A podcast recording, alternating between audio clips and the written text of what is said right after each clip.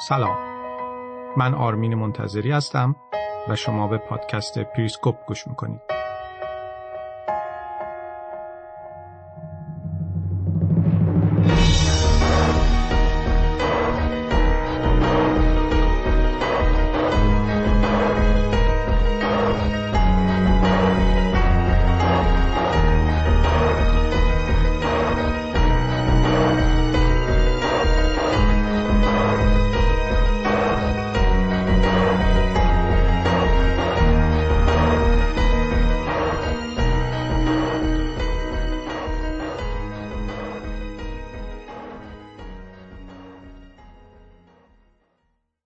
سلام، من آرمین منتظری هستم و این بار با اپیزود 16 پادکست پریسکوپ و 15 قسمت روایت ویلیام برنز از پشت پرده دستگاه سیاست خارجی آمریکا با شما هستم. اما قبل از اینکه وارد موضوع روایت بشم، باید یادی بکنم از آقای صادق سمیعی، مدیر انتشارات کتابسرا، که چند روز پیش به طور ناگهانی از دنیا رفتند. من با آقای سمیعی دوستی 10 ساله داشتم و حقیقتاً به ایشون علاقه‌مند بودم.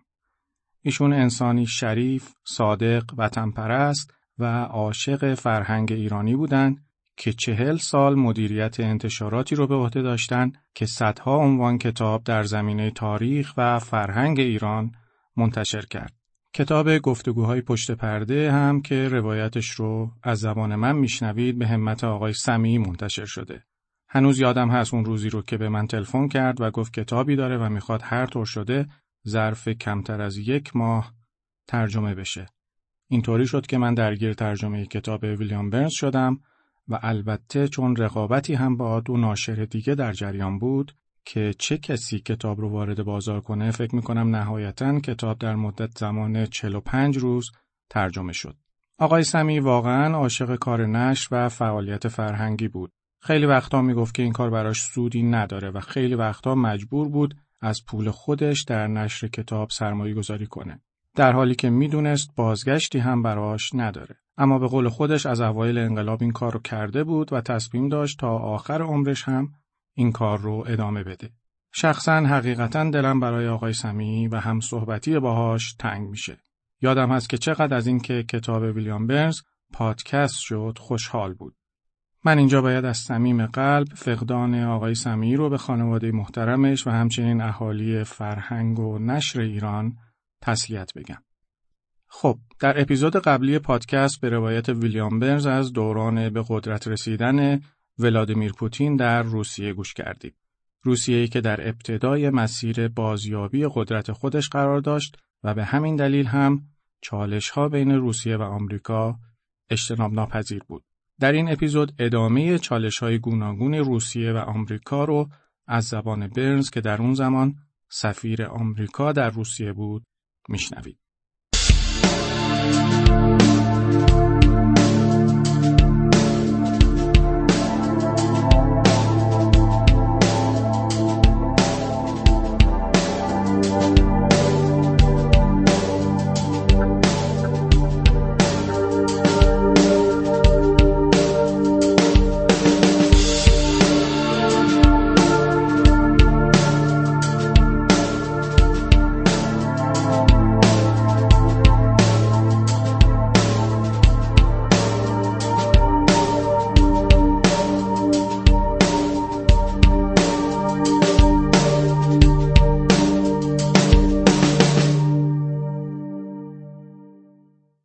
تاریخ برگزاری کنفرانس امنیتی مونیخ نزدیک بود و پوتین اسم خودش رو به عنوان اولین رهبر روسیه که در این کنفرانس شرکت می‌کرد ثبت کرد. کنفرانس امنیتی مونیخ هر سال با حضور کارشناسان امنیتی و مقامات کشورهای ترانس آتلانتیک برگزار میشه. در این کنفرانس پوتین از هر فرصتی برای بیان عقاید و انتقادات خودش استفاده کرد.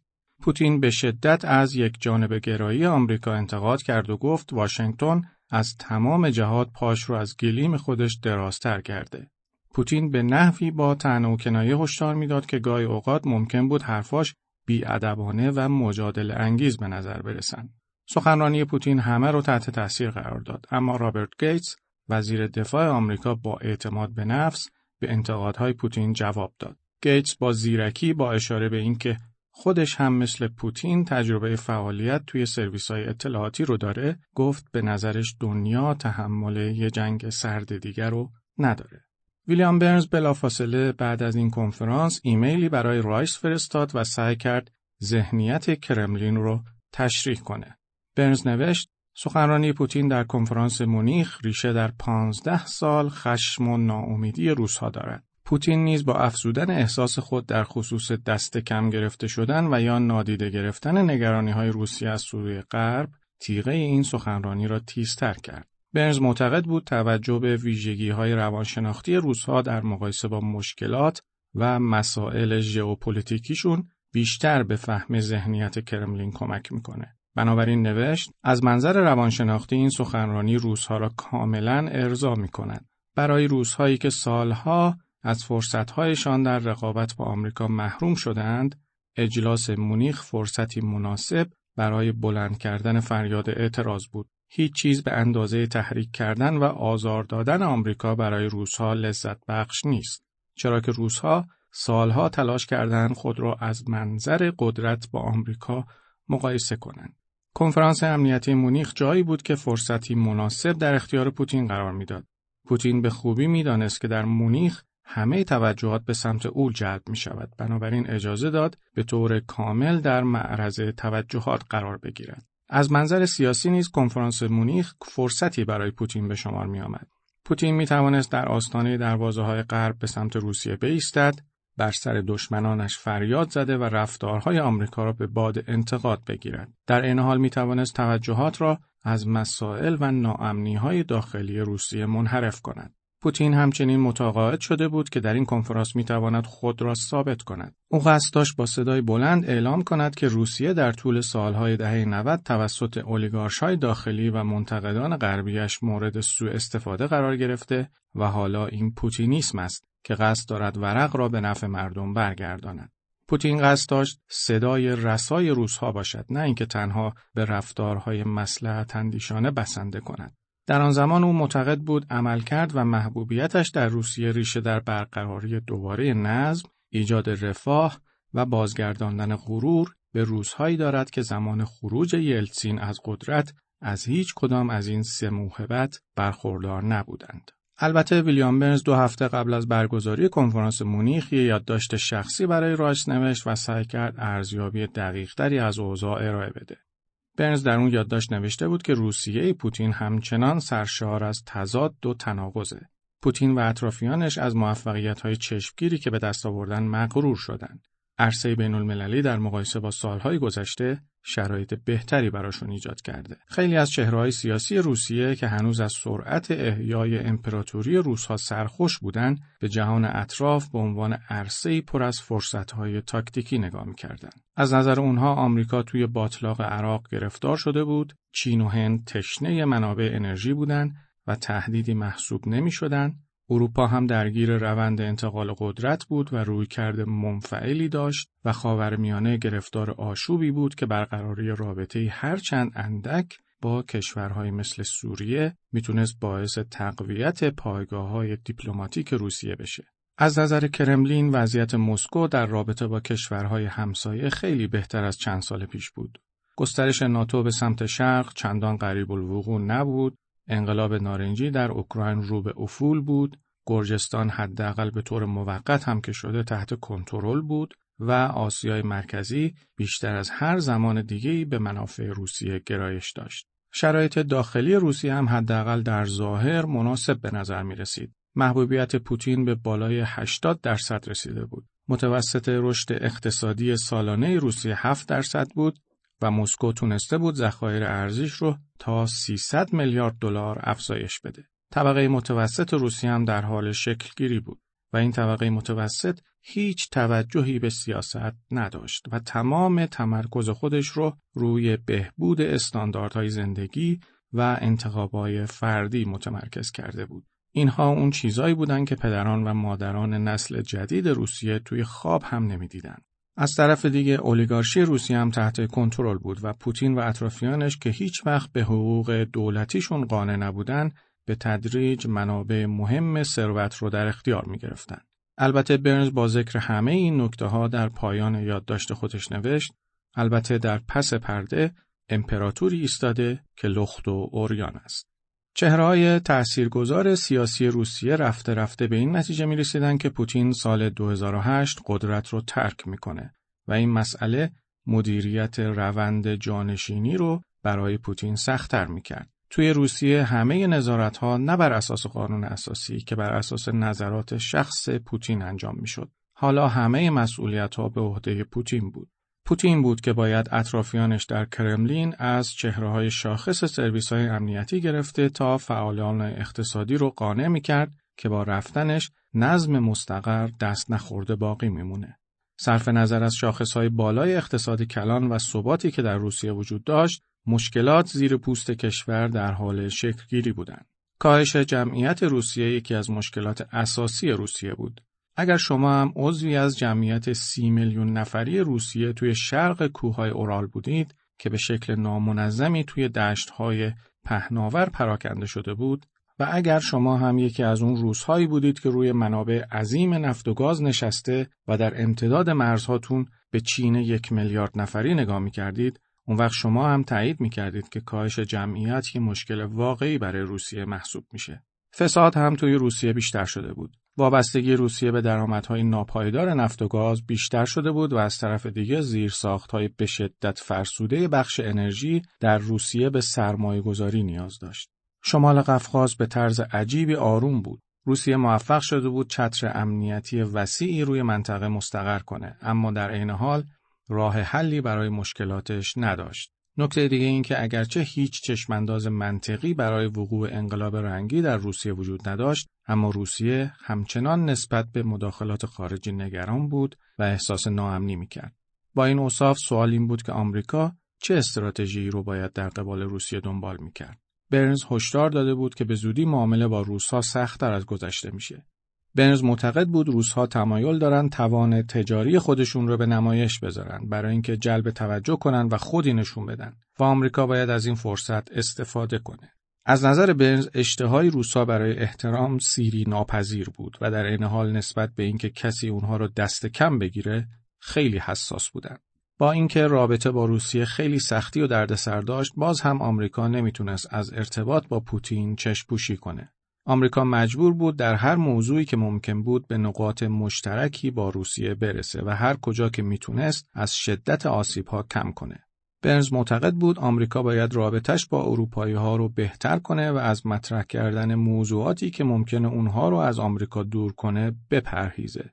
برنز خصوصاً معتقد بود که آمریکا باید در خصوص اولویت‌های تاکتیکیش خیلی محتاط باشه. اگر آمریکا بی‌احتیاطی می‌کرد و در مسیر مذاکراتش با روسیه همه مسائل رو یک جا دخیل می‌کرد، دیگه نمی‌تونست از پس حل و فصل مهمترین مشکلات بر بیاد.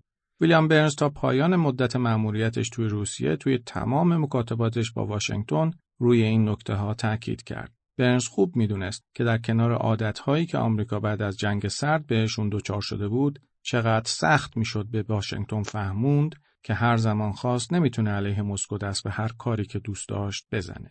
و البته میدونست برای دولتی مثل آمریکا که به شدت خودش رو به حفاظت از امنیت اروپا و سیستم دفاع موشکیش در این قاره متعهد میدونه، ترک کردن این عادتها چقدر سخته.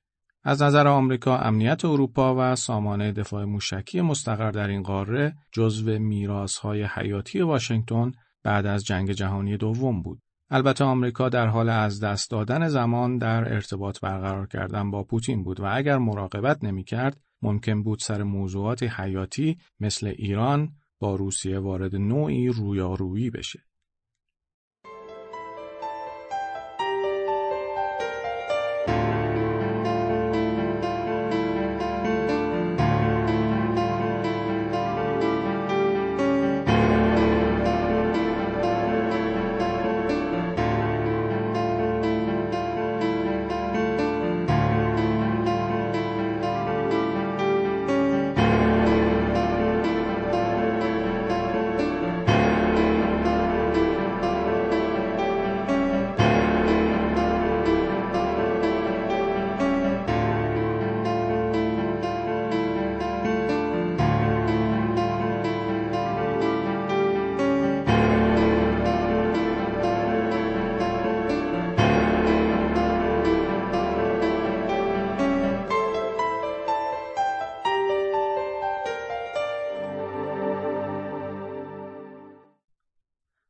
اواخر سال 2007 گمانه‌زنی‌ها در خصوص چهره‌ای که قرار بود بعد از پایان دوره ریاست جمهوری پوتین در سال 2008 جانشینش بشه، افزایش پیدا کرد.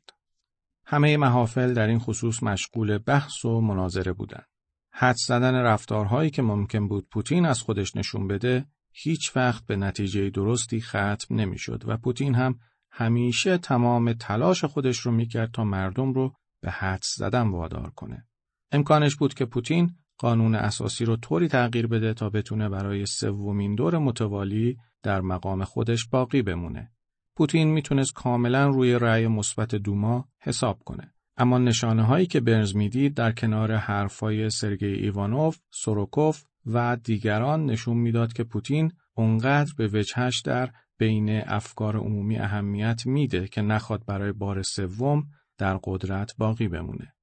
سورکوف چند نوبت به این نکته اشاره کرد که ممکنه پوتین سال 2012 یه بار دیگه به قدرت برگرده، چون قانون اساسی روسیه این اجازه رو میداد.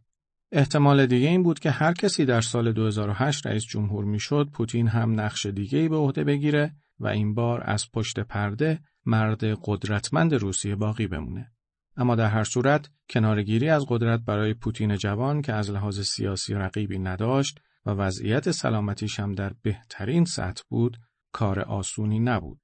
این اولین بار در تاریخ 1000 ساله روسیه بود که یه رهبر سیاسی قرار بود داوطلبانه از قدرت خداحافظی کنه. البته پوتین هیچ عجله‌ای در آشکار کردن قصد و نیت خودش نداشت و هنوز برای واگذاری قدرت آماده نبود. کاملا مشخص بود که مدودف و ایوانوف مهمترین کاندیداهای انتخابات هستند.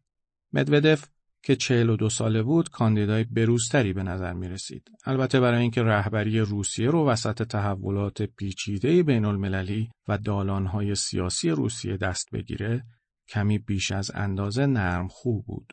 اما ایوانوف 54 ساله مدل سنتی تری داشت و مثل پوتین از افسران سابق KGB بود. علاوه بر این توی وزارت دفاع روسیه سالها تجربه داشت و برخلاف مدودف کمی بیش از اندازه خشن و تندخو بود. اعتماد به نفس بیش از حد و جاه طلبیش ممکن بود ایوانوف رو با پوتین و دیگران با چالش مواجه کنه. البته سال 2005 پوتین به مدودف ارتقاء درجه داده بود و اونو از کرملین به دفتر نخست وزیری منتقل کرد و به سمت معاون نخست وزیری منصوب کرد. مدودف این شانس رو داشت که چهره سیاسی مستقلی از خودش بسازه. مدودف مسئولیت اجرای پروژه‌های ملی دارای اولویت روسیه رو به عهده داشت. بنابراین حجم عظیمی از بودجه فدرال کشور در اختیارش قرار می‌گرفت تا این پول رو برای بهبود وضعیت مسکن، بهداشت و درمان و آموزش هزینه کنه. ژانویه سال 2007 مدودف رئیس هیئت اعزامی روسیه به داووس بود و سخنرانیش در اونجا با استقبال زیادی مواجه شد. اما پوتین قصد نداشت زودتر از موعد ساز خداحافظی از قدرت رو کوک کنه. پوتین توی ماه‌های پایانی مسئولیتش هم با قدرت به کارش ادامه میداد. فوریه سال 2007 پوتین سرگئی ایوانوف رو از وزارت دفاع به نخست وزیری برد و اونو به سمت معاون دوم نخست وزیر منصوب کرد. وظیفه ایوانوف نظارت روی بازسازی صنایع هوانوردی، دریانوردی و ایجاد صنایع پیشرفته بود. علاوه بر این ایوانوف مسئول مبادرات تجاری روسیه در حوزه تسلیحات بود. این کار پوتین باعث شد ایوانوف از فشاری که توی وزارت دفاع به واسطه کشته شدن سربازها و رسوایی‌های سیاسی دیگه بهش وارد می‌شد، رها بشه.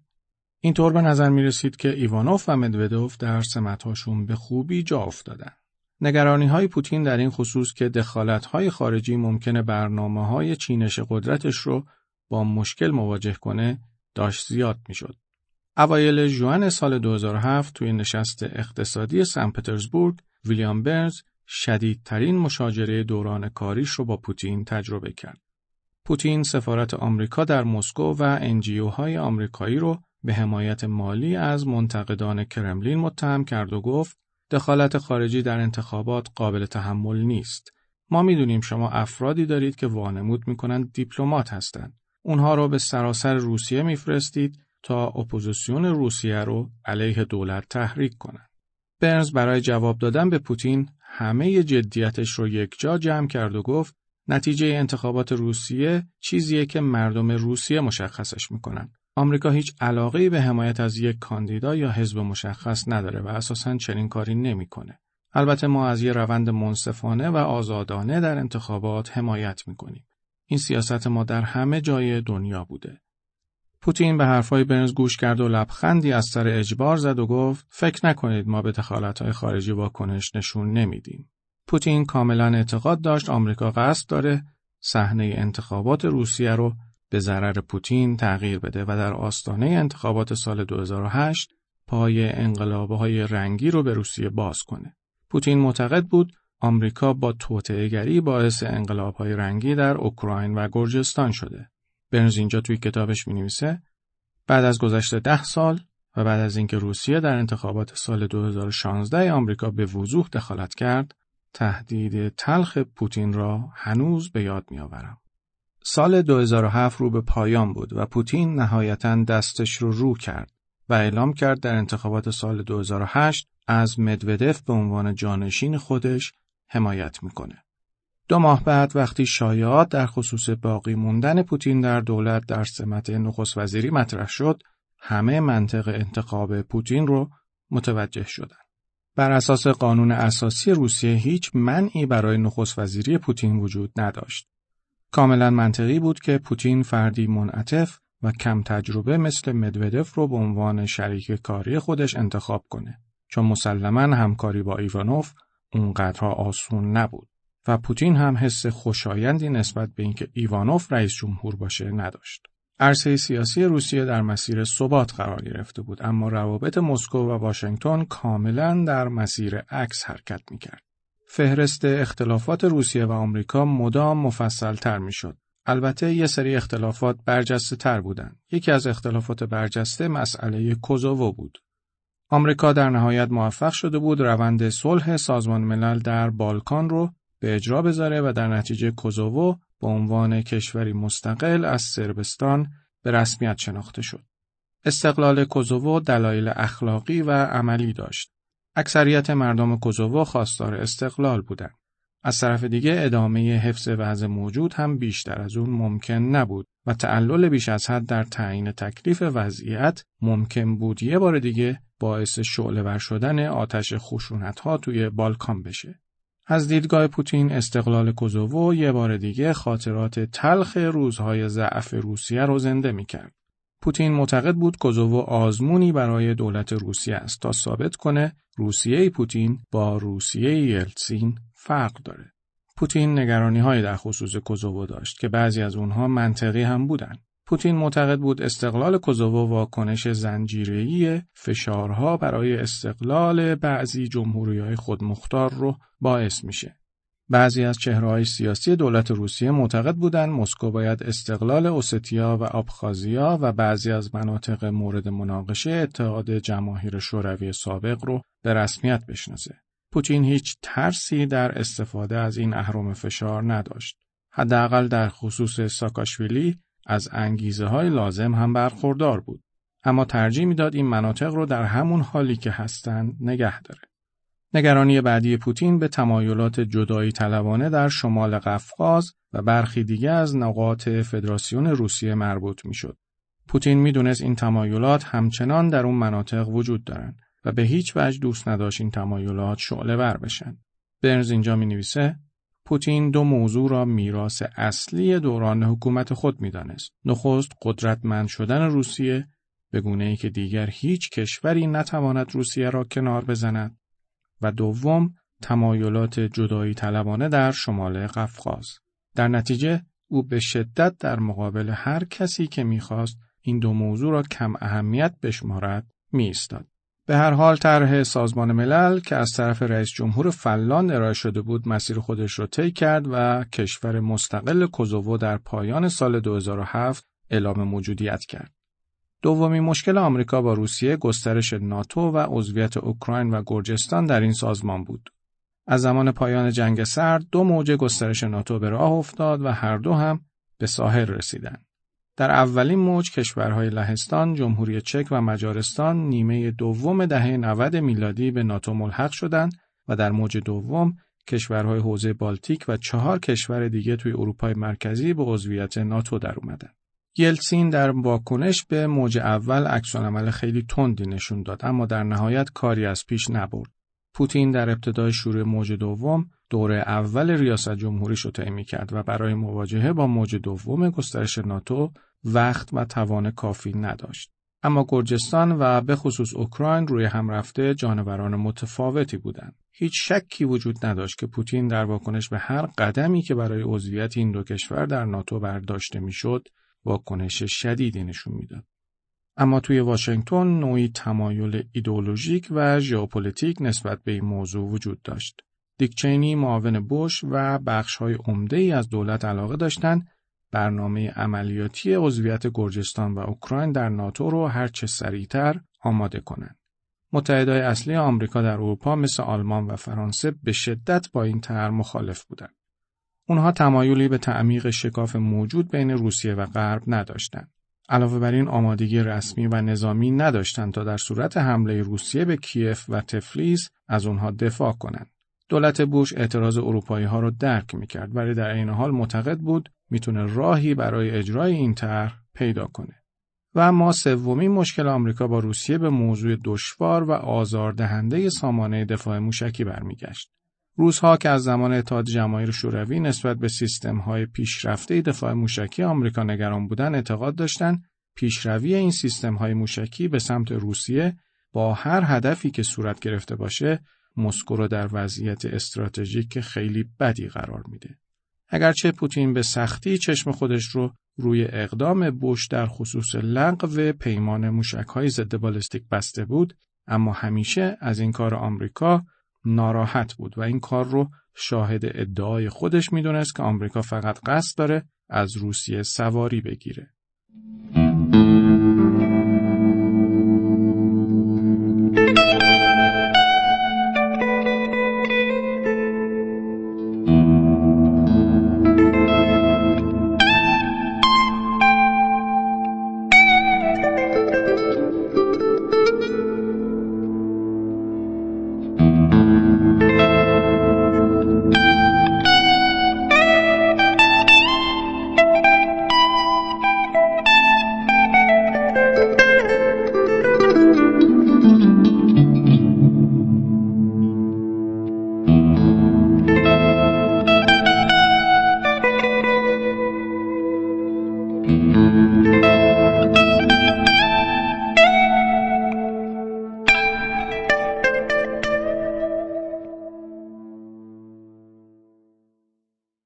سال 2007 آمریکا با هدف مقابله با تهدید موشکی کره شمالی سامانه‌های دفاع موشکی خودش رو در آلاسکا و کالیفرنیا نصب کرد.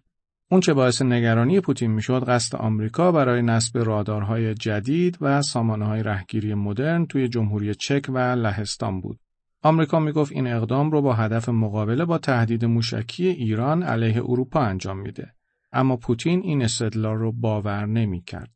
کارشناسای موشکی روسیه به درستی به پوتین گفته بودند حتی اگر تهدیدی از جانب ایران وجود داشته باشه، از لحاظ فنی گزینه بهتر برای آمریکا اینه که سامانه جدید دفاع موشکی رو جنوب شرق مدیترانه یا توی ایتالیا نصب کنه. گزینه دیگه هم این بود که آمریکا این سامانه‌ها رو روی عرشه ناوهاش نصب کنه. آمریکا مذاکرات زیادی در خصوص محدودیت تکنولوژیکی این سامانه در شلیک به اهداف روسی با مقامات روسیه صورت داد. اگرچه دلایل آمریکا متکی به شواهد و مدارک بودند، اما پوتین و مشاورای نظامی شکاکش هیچ وقت این دلایل رو نپذیرفتند. نگرانی درازمدت روس‌ها درباره انتقال فناوری موشکی به کشورهای عضو ناتو در اروپای مرکزی نبود. اون چه روس‌ها رو نگران می‌کرد این بود که آمریکا در حال فراگیر کردن نصب سامانه‌ها و فناوری دفاع موشکی خودش در سراسر جهان بود. بخشی از مخالفت‌های پوتین با این اقدام آمریکا ریشه‌های تاریخی هم داشت. از نظر خیلی از چهره‌های سیاسی روسیه، به خصوص حلقه امنیتی اطلاعاتی نزدیک به پوتین، حتی اقدام آمریکا برای ساخت یک دیزنیلند جدید توی لهستان هم میتونست تهدیدی در خودش داشته باشه. برنز در طول 2.5 سال که سفیر آمریکا در روسیه بود، همه سعیش رو کرده بود تا در خصوص مشکلات روابط آمریکا و روسیه هشدار بده و راه‌های حل و فصل اونها رو هم پیشنهاد کنه. ویلیام برنز میدونست که هشدارهای مداومش در خصوص مشکلاتی که در راه بودن کاسه صبر بعضی‌ها رو توی واشنگتن لبریز کرده، اما اعتقاد داشت وظیفه داره همه نگرانی‌ها و پیشنهاداش رو یک جا به رایس و کاخ سفید اعلام کنه. یکی از بعد از ظهرهای روز جمعه اوایل فوریه سال 2008 ویلیام برنز در حالی که بارش مداوم برف از آسمان خاکستری مسکو رو از پنجره اتاق کارش تماشا می‌کرد، پشت میزش نشست و ایمیلی طولانی برای کاندولیزا رایس نوشت. رایس بعدها این ایمیل رو برای استیو هادلی و رابرت گیتس هم فرستاد. اگرچه برنز میتونست از خطوط ارتباطی رسمی تر استفاده کنه، اما سرویس محرمانه ایمیل سریع‌تر بود و پیام رو مستقیم به دست گیرنده میرسوند. برنز در مواردی که نیاز بود در اسرع وقت نظرات و نگرانی‌هاش رو به اطلاع واشنگتن برسونه، از ایمیل استفاده میکرد. برنز توی این ایمیل نوشت: 2 ماه آینده آبستن حوادث زیادی در روابط روسیه و آمریکاست. ما در مواجهه با روسیه با 3 مشکل اساسی مواجهیم. کوزوو، طرح عملیاتی عضویت اوکراین و گرجستان در ناتو و سامانه دفاع موشکی. ما مشکل بزرگی با ایران داریم و بدون کمک روسیه حل کردن این مشکل بسیار دشوار است.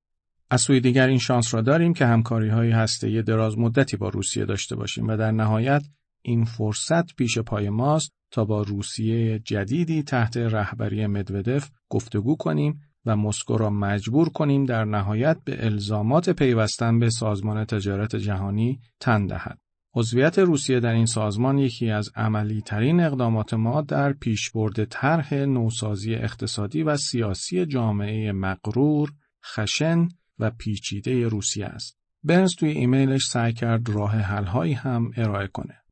از نظر من تنها یکی از مشکلات ذکر شده را میتوان بدون وارد آوردن آسیب به روابطمان با روسیه مدیریت کرد. مسلماً ما در شرایطی نیستیم که بتوانیم از روابطمان با روسیه صرف نظر کنیم. آنطور که عقل ناقص من قد می‌دهد، جلب حمایت متحدان اصلیمان در اروپا در خصوص هر سه مسئله بسیار سخت است. موافقم که در خصوص کوزوو باید کار را بدون هیچ معطلی به پیش ببریم. اما در خصوص عضویت اوکراین و گرجستان در ناتو باید صبر پیشه کنیم تا زمینه بهتری ایجاد شود. و در خصوص سامانه دفاع موشکی پیشنهاد می‌کنم تا زمانی که پوتین بر صندلی ریاست جمهوری تکیه زده وارد مذاکره مستقیم با او شده و موضوع سامانه دفاع موشکی را در قالب یک توافق همکاری گسترده امنیتی با روسیه بگنجانیم. کاملا متوجهم که به تعویق انداختن عضویت اوکراین و گرجستان در ناتو نیاز به اتخاذ تصمیمی دشوار دارد، اما باید به عواقب استراتژیک طرح زود هنگام عضویت این دو کشور در ناتو نیز توجه کنیم. نباید در خصوص عضویت اوکراین در ناتو عجله کنیم. عضویت این کشور یکی از خطوط قرمز بسیار جدی پوتین است. تمام چهره‌های سیاسی روسیه در این خصوص با پوتین اتفاق نظر دارند.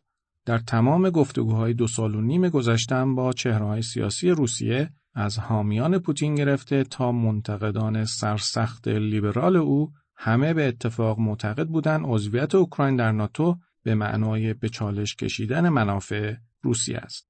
در این مرحله خاص اگر نسبت به عضویت اوکراین در ناتو اقدام کنیم، روس‌ها به این اقدام به عنوان گامی فنی در مسیر طولانی برای عضویت اوکراین نخواهند نگریست، بلکه اقدام ما را به منزله حریف طلبی استراتژیک واشنگتن تعبیر خواهند کرد و روسیه‌ای که امروز می‌بینیم به این حریف طلبی پاسخ خواهد داد. اگر در این خصوص دست به اقدام بزنیم، روابط روسیه و اوکراین به اغما خواهد رفت و زمینه مساعد برای مداخله روسیه در کریمه و شرق اوکراین فراهم می‌شود. آنچه در خصوص عضویت گرجستان می‌توانم بگویم این است که اگر چنین شود، روسیه استقلال کوزوو و عضویت گرجستان در ناتو را بهانه کرده و استقلال آبخازیا و اوستیا را به رسمیت خواهد شناخت. روس‌ها در اتخاذ این تصمیم به تبعاتی که در قفقاز با آن مواجه خواهند شد نیز توجهی نخواهند کرد. در نهایت در صورت ارائه پیشنهاد عضویت گرجستان در ناتو، احتمال وقوع درگیری نظامی میان مسکو و تفلیس بسیار افزایش خواهد یافت. برنز توی دومین یادداشت ارسالیش به واشنگتن با فرض اینکه واشنگتن در نهایت قرار طرح عضویت اوکراین و گرجستان در ناتو رو پیش ببره نوشت: اگر دوست داشتید می توانید این یادداشت را نخوانید. فکر میکنم این قرصی که داریم به خورد روس‌ها میدهیم با یک سطر آب هم از گلویشان پایین نمی رود.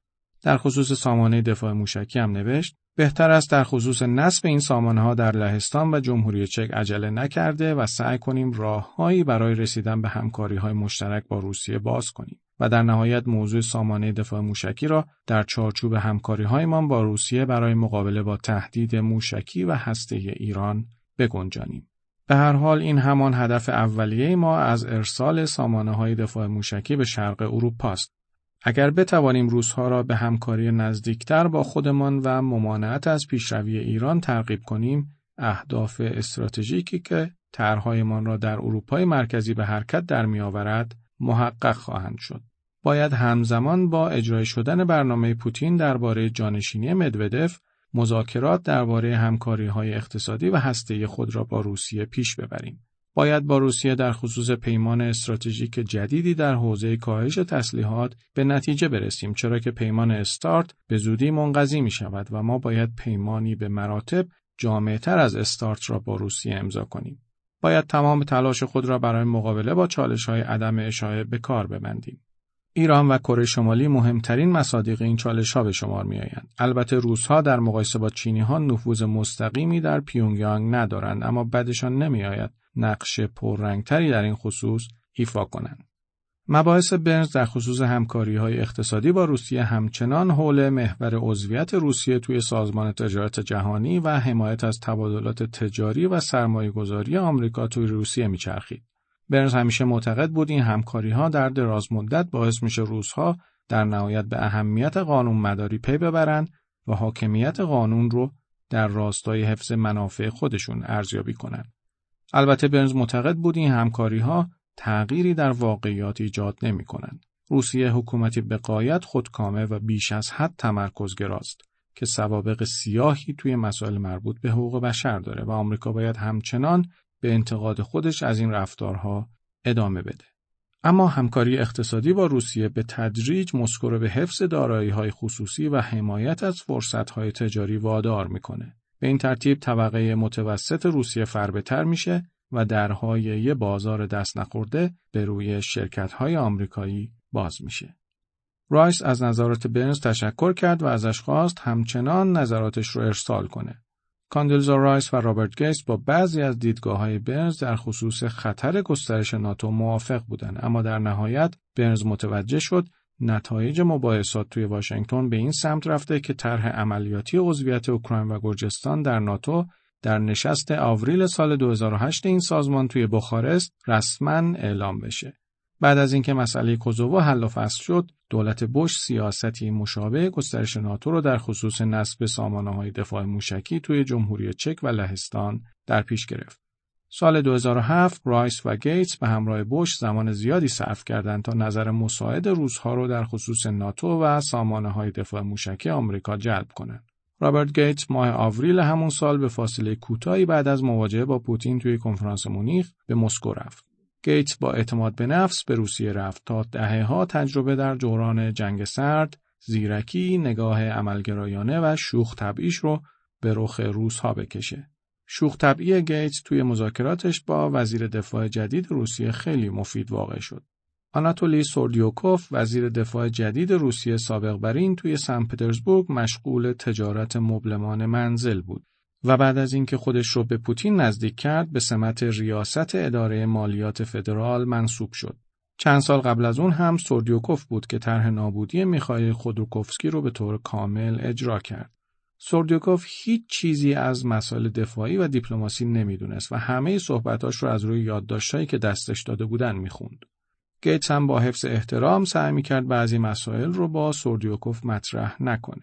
رابرت گیتس هر از چنگایی وسط مذاکرات یادداشت‌هایی درباره نظرات صریحش درباره سردیوکوف به برنز میداد. گیتس معتقد بود سردیوکوف میبایست به جای وزارت به همون تجارت مبلمان ادامه میداد.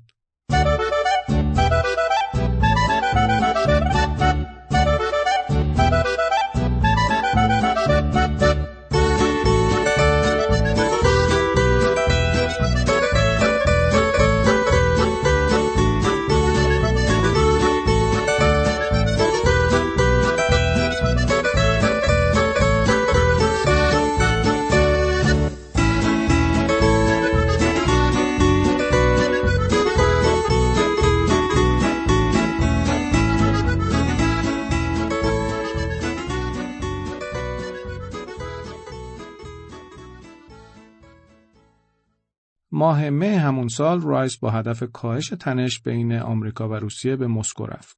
بوش هم توی حاشیه نشست گروه 8 در آلمان با پوتین دیدار کرد. توی این دیدار پوتین پیشنهاد کرد آمریکا از تأسیسات راداری روس‌ها توی آذربایجان استفاده کنه. پوتین این پیشنهاد رو به عنوان گزینه جایگزین تأسیسات راداری آمریکا توی اروپای مرکزی مطرح کرده بود. پوتین ماه جولای با آمریکا رفت و توی دیدارش با بوش پیشنهاد استفاده آمریکا از تأسیسات هشدار سریع حمله موشکی توی جنوب روسیه رو مطرح کرد. پوتین و بوش توافق کردند کارشناسای روسی و آمریکایی به امید رسیدن به رویکرد مشترک بین دو کشور بررسی‌های خودشون رو در خصوص این پیشنهاد انجام بدن. دو کشور به شدت روی این دوتا پیشنهاد کار کردند. محدودیت‌های فنی تأسیسات پیشنهادی پوتین یکی از نگرانی‌ها بود. نگرانی بزرگتر این بود که روس‌ها پیشنهادات خودشون را به عنوان جایگزینی برای طرح‌های موشکی آمریکا در اروپای مرکزی محسوب می‌کردند. اما واشنگتن هیچ قصدی برای جایگزینی نداشت و فقط می‌خواست از این تأسیسات به عنوان مکملی برای طرح‌های اصلی خودش استفاده کنه. دیدار پوتین و بوش به هر دو ثابت کرد که روابطشون اگرچه صمیمیه اما محدودیت‌هایی هم داره. خانواده بوش توی خونه تابستونیشون در ایالت مین به گرمی از پوتین و هیئت امرایش استقبال کردند. بعد از این دیدار برنز به بوش گفت فکر میکنه پوتین از این دعوت خیلی خوشش اومده و پوتین کسی نیست که به راحتی تحت تأثیر رفتار دیگران قرار بگیره. با این حال برنز به خوبی میدونست روسیه و آمریکا همچنان تلاش میکنن به هر شکلی که شده همدیگر رو از صحنه بدر کنن. ماه مارس سال 2008 کمی پیش از اینکه مدودف به عنوان رئیس جمهوری جدید روسیه انتخاب بشه، برنز یک گفتگوی غیر معمول با پوتین داشت. این گفتگو باعث شد نگرانی‌های برنز دو چندان بشه. جورج بوش از برنز خواسته بود پیامی به پوتین برسونه. محتوای این پیام خیلی ساده و صریح بود. بوش توی پیامش روی موضع تغییرناپذیر آمریکا در خصوص کوزوو تاکید کرده بود و ابراز امیدواری کرده بود دو کشور بتونن در خصوص سامانه دفاع موشکی به فرمولی قابل قبول برای هر دو طرف برسن. بوش عنوان کرده بود اعلان رسمی طرح عضویت اوکراین و گرجستان در نشست اعضای ناتو توی بخارست به هیچ عنوان به معنای تهدید روسیه نیست. بعدش هم به تعهد آمریکا در حمایت از عضویت روسیه در سازمان تجارت جهانی صحه گذاشته بود. آخرش هم دعوت پوتین برای سفر به سوچی رو پذیرفته بود و ابراز امیدواری کرده بود در این دیدار که آخرین دیدار اونها به عنوان رؤسای جمهوری آمریکا و روسیه محسوب میشد، طرفین بتونن به یه چارچوب استراتژیک برای روابط دو جانبه دست پیدا کنن. پوتین معمولاً درخواست‌های برنز برای ملاقات جداگانه رو رد می‌کرد. با سفرهای کشورهای دیگه هم جداگانه دیدار نمی‌کرد. اغلب برخوردهای برنز با پوتین در حاشیه مراسم و یا دیدارهای مقامات ارشد آمریکا توی روسیه انجام شده بود. اما این بار برنز به خونه ییلاقی پوتین در منطقه نووگاریو که خارج از مسکو بود دعوت شد. از برنز خواسته بودند تنها به محل ملاقات بره. وقتی برنز در موعد مقرر در اونجا حضور پیدا کرد، به اتاق پذیرشی راهنماییش کردند که اونجا ردیفی از بطری‌های آب معدنی روسی به علاوه چند نوع اسنک روی یه میز چیده شده بود. یکی از افراد تشریفات ریاست جمهوری روسیه اطلاع داد جلسه پوتین با اعضای شورای امنیت روسیه داره تموم میشه. اونجا بود که برنز تجربه‌ای رو که به همراه رایس در دیدارش با پوتین داشت به یاد آورد و تقریباً انتظار داشت اون شرایط رو دوباره تجربه کنه. با خودش فکر میکرد چطور میتونه پیام مفصل بوش رو برای پوتین توضیح بده، چون میدونست پوتین نسبت به پرگویی کم تحمل و ناشکیباست. برنز در حالی که به شدت مضطرب بود به اتاق کنفرانس پوتین راهنمایی شد. اتاق پرنور و دلباز بود. روی دیوار اتاق چراغ‌های کوچکی روشن بود و مبلمانی هم وسط اتاق قرار داشت. علاوه بر نور زیاد اتاق، برنز به سرعت متوجه شد که چند تا دوربین فیلمبرداری هم توی اتاقه. اقامت طولانی مدت در روسیه حس سوءظن برنز رو تشدید کرده بود. بنابراین بلافاصله فکر کرد توی تله افتاده. با خودش فکر کرد فرصت مناسبی برای پوتین ایجاد شده تا جلوی نماینده آمریکا که دست و پاش میلرزه نسخه سیاست خارجی واشنگتن رو بپیچه. اما اشتباه میکرد. وقتی دوربین‌ها روشن شدند، پوتین حرفایی کلی درباره ظرفیت‌های روابط آمریکا و روسیه به رغم همه اختلافات موجود مطرح کرد. پوتین با اشاره به اینکه دوران مأموریت برنز به عنوان سفیر آمریکا در روسیه داره تموم میشه، از اینکه برنز در مدت حضورش در روسیه نماینده‌ای صادق و حرفه‌ای برای کشورش بوده، تشکر کرد. برنز هم با روسیه دست و پا شکسته‌ای که بلد بود به پوتین جواب داد و تأکید کرد دوران لذت بخش رو در روسیه سپری کرده. برنز تأکید کرد به رغم همه اختلافات بین دو کشور که بعضی از اونها خیلی شدید هستند، بهبود روابط روسیه و آمریکا رو در راستای منافع هر دو کشور میدونه و جهان هم از این رابطه نفع میبره. پوتین هم به علامت تایید سر تکون داد. دوربین‌ها خاموش شدن و خبرنگارها اتاق رو ترک کردند. حالا که اتاق خالی شده بود و فقط سرگئی لاوروف کنار برنز نشسته بود، پوتین با همون نگاه بیروحش رو به برنز کرد و ازش خواست پیام بوش رو ابلاغ کنه. برنز تا اونجا که میتونست بدون اینکه چیزی رو از قلم بندازه و معنایی رو تغییر بده، پیام بوش رو کوتاه و مختصر ظرف 10 دقیقه ابلاغ کرد. در کمال تعجب پوتین توی این 10 دقیقه نه میان صحبت برنز دوید و نه در گوشی با لاوروف حرف زد. وقتی صحبت‌های برنز تموم شد، پوتین خیلی مؤدبانه تشکر کرد و گفت مشتاق دیدار با بوشه. بعدش هم توی حرفای مقدماتیش گفت انتظار همچین پیامی رو داشته. پوتین معمولاً برای ارعاب دیگران از رفتار کنترل‌گرایانه، لحن صدا و نگاه خیرو ثابت استفاده می‌کرد. اگر از موضوعی یا شخصی خوشش نمی‌اومد، ابایی در نشون دادن بی‌حوصلگیش نداشت و اگر احساس می‌کرد تحت فشار قرار گرفته، پرخاشگر می‌شد و به شدت انتقاد می‌کرد. اما اگر در خصوص موضوعی حس خوشایندی داشت، چشماش می‌درخشید و صداش بشاش می‌شد. برنز در گفتگوش با پوتین طیفی از همه این رفتارها رو یک جا دید. در حالی که برنز دفترچه یادداشتش رو جلوی روی خودش گذاشته بود و نکات رو یادداشت می‌کرد، پوتین گفت: دولت شما در خصوص کوزوو اشتباه بزرگی مرتکب شده. واقعا متوجه نیستید این مسئله باعث تشدید درگیری و قومیت‌گرایی میشه؟ خوشحالم که سعی نکردید به من بگید استقلال کوزوو موضوع جدیدی نیست و پیشتر هم نمونه‌های مشابهی وجود داشته. برنز برای یک لحظه به خودش آفرین گفت، چون توی بحثاش با همکارش در واشنگتن اونها رو قانع کرده بود این موضوع رو از پیشنویس طرح کوزوو حذف کنن. پوتین بحث رو به موضوع گسترش ناتو کشوند و گفت هیچ مقام عالی رتبه روسی نمیتونه دست روی دست بذاره تا اوکراین به عضویت ناتو در بیاد. این یه اقدام خصمانه علیه روسی است. حتی اگر کسایی مثل کاسیانوف و کوبایاس هم که چهره‌های لیبرالی هستن رئیس جمهور روسیه بودن، اونها هم با این موضوع مقابله می‌کردن. ما هر کاری در توانمون باشه برای ممانعت از تحقق این امر انجام میدیم. پوتین که به تدریج عصبانی میشد اضافه کرد اگر کسی بخواد روسیه رو تضعیف و محدود کنه، چرا باید از طریق گسترش ناتو به این هدف برسه؟ یعنی نمی‌دونید موضوع ناتو در روسیه موضوع خیلی حساسیه؟ یعنی دولت شما نمیدونه اوکراین از لحاظ سیاسی کشور بی تجربه و بی ثباتیه؟ نمیدونید اوکراین حتی به معنای واقعی کلمه کشور هم نیست؟ بخشی ازش وابسته به شرق اروپا و بخش دیگرش حقیقتاً روسیه. عضویت اوکراین در ناتو یکی از اشتباهات دیگه سیاست خارجی آمریکاست و من میدونم آلمان و فرانسه باهاش موافق نیستن. در خصوص موضوعات دیگه هم پوتین انتقادات شدیدی مطرح کرد. پوتین که آشفته به نظر می رسید و دستاش رو تو هوا تکون می داد گفت ایالات متحده آمریکا در خصوص سامانه دفاع موشکی به هیچ وجه گوش شنوایی نداره. متاسفانه آمریکا بازم دوست داره فقط ساز خودش رو کوک کنه.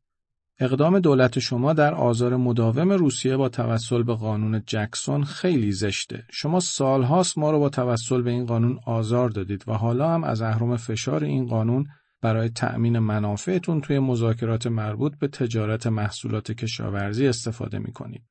گفتگوی برنز با پوتین در خصوص بعضی موضوعات 1 ساعت طول کشید و صبر پوتین دیگه داشت تموم می‌شد. وقتی لاوروف به عمد حواسش رو به اطراف مشغول کرد، برنز متوجه شد که باید صحبت‌هاش رو تموم کنه. برنز از پوتین تشکر کرد و اطمینان داد نظراتش رو بدون کم و کاست به واشنگتن منتقل می‌کنه. آخرش هم به پوتین بابت به دست آوردن میزبانی المپیک زمستانی سال 2014 سوچی تبریک گفت. پوتین به شخصه برای به دست آوردن میزبانی خیلی تلاش کرده بود. پوتین حتی برای اینکه توانایی‌های روسیه در برگزاری این مسابقات رو جلوی کمیته بین‌المللی المپیک تشریح کنه، تلاش زیادی کرد تا زبان انگلیسی یاد بگیره. البته ناگفته نمونه که پول زیادی هم برای جلب نظر مساعد اعضای کمیته خرج کرد. پوتین در واکنش به تبریک برنز لبخندی زد و گفت المپیک سوچی فرصت خیلی بزرگی برای روسیه است. بعدش هم با برنز دست داد و برنز سوار اتومبیلش شد و به مسکو برگشت. نشست ناتو توی بخارست مملو از هیجان و اضطراب بود.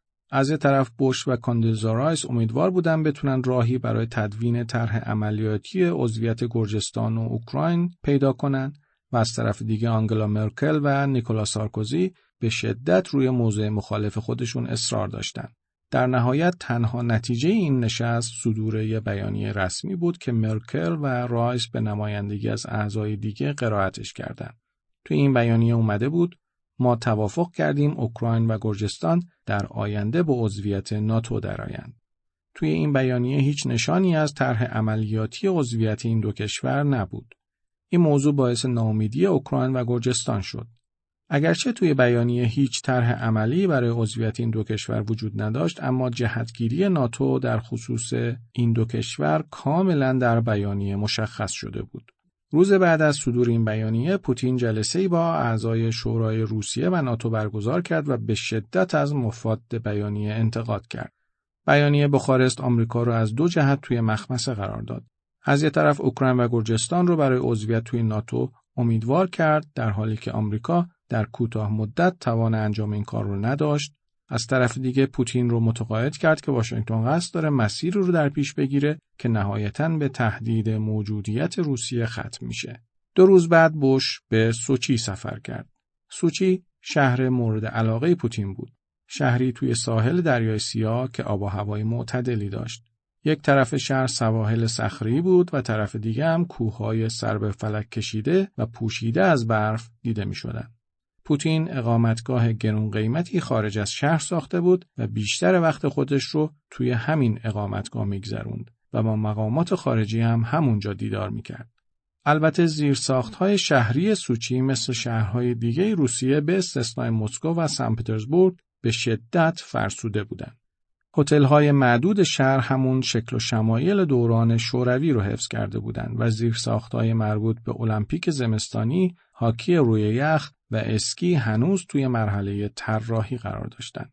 یه طرح هم برای ساخت فرودگاه جدید سوچی موجود بود، اما کار ساخت و سازش هنوز شروع نشده بود. بنابراین هواپیمای بوش با احتیاط روی باند کثیف فرودگاه سوچی که علف‌های هرز بین آسفالت‌هاش در اومده بودن فرود اومد. برنز توی گزارشی که قبل از سفر بوش به سوچی برای رایس فرستاد پیشبینی کرده بود: اگرچه پوتین همیشه جسور و مبارزه طلب بوده، اما فکر میکنم در سوچی لحن ملایمتری را در مذاکرات در پیش بگیرد. پیشبینی برنز درست از آب در اومد. بدیهی بود که پوتین از باز شدن درهای ناتو به روی گرجستان و اوکراین عصبانی باشه و برای نشون دادن ناراحتیش به اعمال فشار به این دوتا کشور فکر کنه. اما در این حال از بوش خوشش می اومد و دوست نداشت توی آخرین سفر دوران ریاست جمهوری بوش به سوچی در موقعیت ناخوشایندی قرارش بده. علاوه بر این نگرانی هایی در خصوص طرح جانشینیش داشت و خیلی علاقمند بود به مخاطبان داخلی و بین المللیش ثابت کنه از پس این کار برمیاد. چهره‌های سیاسی روسیه هنوز نسبت به طرح پوتین دچار شک و تردید بودند. برنز 1 هفته قبلتر در گزارش خطاب به بوش از تجربه گفتگوش با یوری لوشکوف، شهردار با سابقه مسکو، نوشته بود. بعضی از گروه‌های سیاسی روسیه معتقد بودند لوشکوف از شرایط لازم برای جانشینی پوتین برخورداره. وقتی برنز ازش پرسید که آیا خودش این حرفا رو قبول داره یا نه، لوشکوف خنده بلندی کرد و گفت: معلومه که نه. این احمقانه ترین چیزیه که شنیدم. پوتین و بوش در شرایطی آرام و مملو از احترام طیفی از موضوعات مورد اختلاف رو مطرح کردند و درباره‌شون مذاکره کردند. پوتین توی جلسه کوتاهش با بوش به موضوع اوکراین و گرجستان اشاره کرد و یه بار دیگه تاکید کرد آمریکا متوجه نیست اوکراین چه کشور بی‌ثبات و پیچیده‌ایه و ساکاشویلی تا چه اندازه روسیه رو تحریک می‌کنه. البته پوتین نگرانی‌هاش رو با لحنی آرام بیان کرد و فضای مذاکرات صمیمانه باقی موند. توی آخرین شام مذاکرات پوتین و مدودف به همراه بوش پشت میز نشستند و وقت رو به شوخی و مطایبه گذروندند. این شام این پیام رو داشت که روابط بین آمریکا و روسیه باثباته و دردسرها و اختلافاتی که بین دو کشور وجود داره نمیتونه این روابط رو مغشوش کنه. بعد از شام گروه موسیقی که به اقامتگاه دعوت شده بود موسیقی محلی روسی نواخت و کنار اونها رقاصه‌های محلی از بعضی از اعضای هیئت‌های مذاکره کننده دعوت کردند روی سن برن و برقصن. بعضی از مقامات روسی که خیلی بیشتر از رئیس جمهور محتاطشون مشروب خورده بودن روی صحنه رفتن و خیلی رقصیدن. ویلیام برنز اما اونقدر شجاع نبود که روی سن بره و ترجیح داد شأن سفیر بودن رو حفظ کنه. بعضی از اعضای هیئت آمریکا هم دست به کار شدن و بدون اینکه چیزی از ریتم موسیقی بدونن روی سن رفتن. وقت خارج شدن از اقامتگاه بوش رو به برنز کرد و گفت تو رو روی سن ندیدم. البته فکر کنم کار درستی کردی. دوستای ما اون بالا مثل موش‌هایی که روی مایع تابع داغ بالا پایین میپرن به نظر میرسیدن. قرار بود برنز یک ماه دیگه مسکو رو ترک کنه. اوایل بهار همون سال رایس از برنز خواست به وزارت خارجه برگرده و به عنوان معاون سیاسی وزیر خدمت کنه. این سمت از لحاظ رتبه سومین سمت بعد از وزارت بود و خیلی‌ها توی وزارت خارجه آمریکا آرزوی رسیدن بهش رو داشتن. برنز وقت ترک کردن روسیه با خودش فکر می‌کرد علیرغم همه تلاش‌ها برای حفظ روابط با روسیه، رویارویی‌ها بین دو کشور در آینده اجتناب ناپذیره.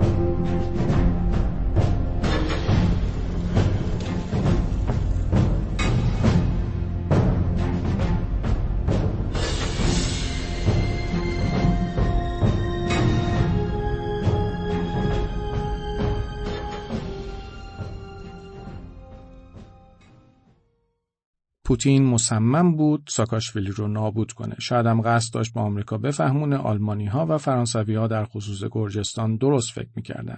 آلمان و فرانسه معتقد بودند درگیری‌های روسیه و گرجستان زنده و در جریانه و ممکنه به دردسری دراز مدت برای ناتو تبدیل بشه.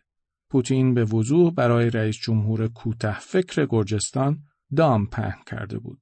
ساکاشویلی معتقد بود بعد از نشست بخارست میتونه در خصوص اوستیای جنوبی دست به اقدام بزنه و این مناقشه رو با استفاده از زور حل و فصل کنه. رایس ماه جولای به تفلیس سفر کرد و به ساکاشویلی هشدار داد دم به تله نده. اما ساکاشویلی ترجیح داد به جای رایس به پیشنهادات دفتر دیک چینی گوش کنه. از یه طرف روس‌ها با دقت دام خودشون رو پهن کرده بودن و گرجستان رو برای افتادن توش تحریک می‌کردن و از طرف دیگه ساکاشویلی نمیتونست در مقابل وسوسه حمله به اوستیا مقاومت کنه. نهایتاً شب 7 اوت توپخانه گرجستان به تسخیم والی پایتخت اوستیای جنوبی حمله کرد و در نتیجه این حمله تعدادی غیرنظامی و چند نفر از نیروهای حافظ صلح روسیه کشته شدند. روسیه که قبلا خودش رو برای واکنش آماده کرده بود به سرعت تعداد زیادی از نیروهاش رو از تونل روکی که بین اوستیای جنوبی و شمالی واقع شده بود عبور داد و نیروهای گرجی رو نابود کرد و ظرف چند روز به نزدیکی‌های تفلیس رسید. دولت ساکاشویلی در آستانه سرنگونی قرار گرفت. مداخله دیپلماتیک اروپایی‌ها به رهبری سارکوزی که با هماهنگی بوش انجام شد، موفق شد بین طرفین آتش بس برقرار کنه، اما اون چه نباید میشد شده بود و روابط روسیه و آمریکا در پرتنش‌ترین وضعیت خودش از زمان پایان جنگ سرد قرار گرفت. خروج آهسته قطار روابط روسیه و آمریکا از ریل که بعد از جنگ سال 2008 مسکو و تفلیس سرعت گرفته بود، دلایل زیادی داشت. روسیه پوتین مجموعه‌ای از ویژگی‌هاش رو به نمایش گذاشته بود. خشم انباشته شده، غرور جریحه‌دار شده، سوءظن نسبت به انگیزه‌های آمریکا بدبینی نسبت به نیت انقلاب‌های رنگی و اعتقاد روسیه به محق بودن در حفظ دامنه نفوذش توی کشورهای همسایه از جمله این دلایل بودند. در نهایت این پوتین بود که با خودکامگی همه این ویژگی‌ها رو به خشونت و جسارت محاسبه شده تبدیل می‌کرد. کوتاه نظری ساکاشویلی هم اوضاع رو بدتر کرد. سیاست‌های آمریکا هم که زایده اعتماد به نفس ایجاد شده بعد از فروپاشی اتحاد جماهیر شوروی و حس برتری آمریکا بعد از حملات 11 سپتامبر بود، نتونست به ترمیم روابط با روسیه کمک کنه.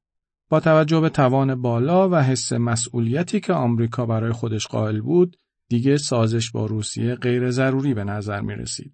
دیگه توافق با قدرت روبه افولی مثل روسیه که از تمایلات شدید سرکوبگرانه برخوردار بود، اولویت آمریکا نبود.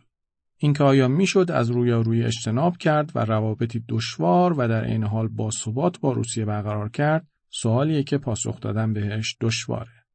این دولت بعدی آمریکا بود که باید با تلاش مداوم برای بازسازی روابط با روسیه که اتفاقاً منافع زود هنگامی هم به بار آورد، به این سوال پاسخ میداد.